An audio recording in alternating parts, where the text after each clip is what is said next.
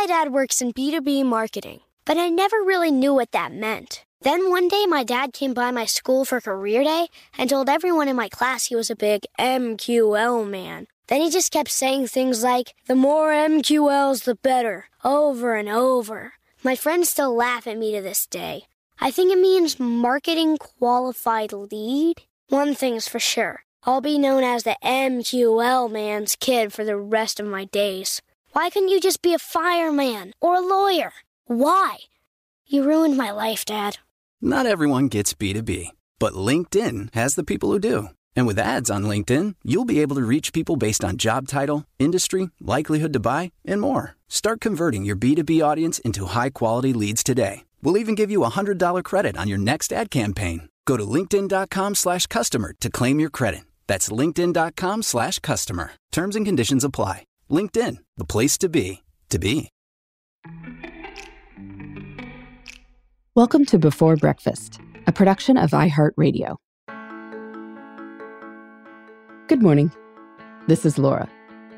Welcome to the Before Breakfast podcast. Today's tip is to beware solutions seeking problems. Not every so called solution will make your life better. Some just add to your to do list and waste your time. Now, don't get me wrong, I love strategies and tactics for solving problems and making the most of our time. When we streamline tasks that are not important to us, we have more time for what is. But sometimes, what's presented as a solution isn't actually solving a problem at all. Some life hacks are just silly. Take one I saw recently that advised keeping dishwasher pods on the windowsill to save the time it would take to get them out of the cabinet. I am not sure that the five seconds it takes to retrieve a pod from the cabinet right by the dishwasher is such a huge problem that it justifies a solution requiring ugly windowsill clutter. Or another hack stretching while drying your hair. Now, stretching while you're just waiting for something, such as when you've got food heating up in the microwave, is one thing. But if I've got time to dry my hair, I'm pretty sure I've got time to stretch too. And if I try both simultaneously, I am pretty sure that I'd tip over and land on the floor. As for the advice to never leave a room empty handed, well, this makes sense in theory. But never leaving the room empty handed means you're thinking about cleaning up every time you're in the room, which seems like it's adding trouble rather than taking it away. No one is ever going to achieve a state of decluttered perfection. Whatever object you cart out will soon be replaced by another one. If the room is still usable, then rules like this may be solutions chasing after problems that don't exist. Then there are solutions that are helpful for some people, but maybe not for you, because you don't have the problem they're intended to solve. For example, lots of magazines will tell you that wise home managers meal plan and shop in bulk. But if in normal, non social distancing times, you enjoy stopping by a specialty grocery store on your way home from work and deciding what to cook for dinner based on what looks good, then meal planning and bulk shopping would amount to turning a pleasure into a chore. How is that a win?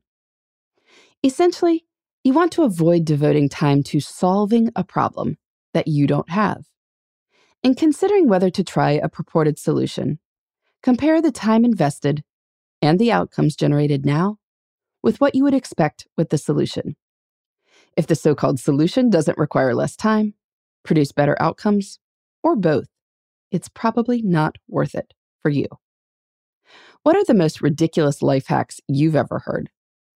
Have you ever fallen for a solution seeking a problem?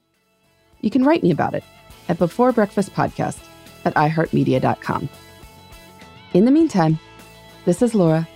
Thanks for listening, and here's to making the most of our time.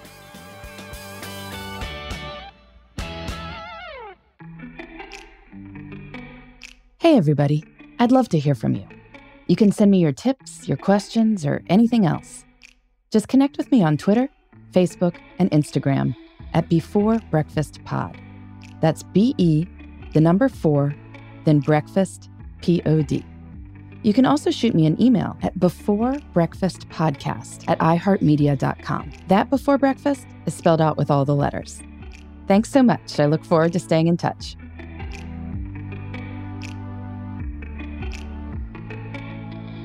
Before Breakfast is a production of iHeartRadio. For more podcasts from iHeartRadio, visit the iHeartRadio app, Apple Podcasts, or wherever you listen to your favorite shows.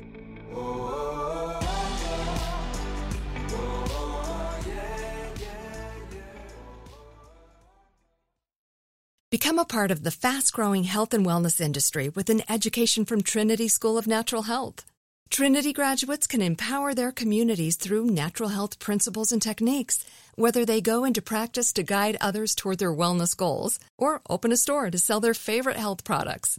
Trinity grads are equipped to change lives. With 19 online programs and flexibility to fit your busy schedule, including the popular Certified Natural Health Professional, you can get the training that helps you turn your passion into a career.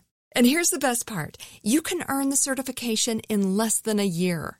From herbology to naturopathy and health coaching, Trinity allows you to make a meaningful difference by helping others live healthier, happier lives. Don't wait any longer to pursue your passion for natural health. Enroll today at trinityschool.org. That's trinityschool.org.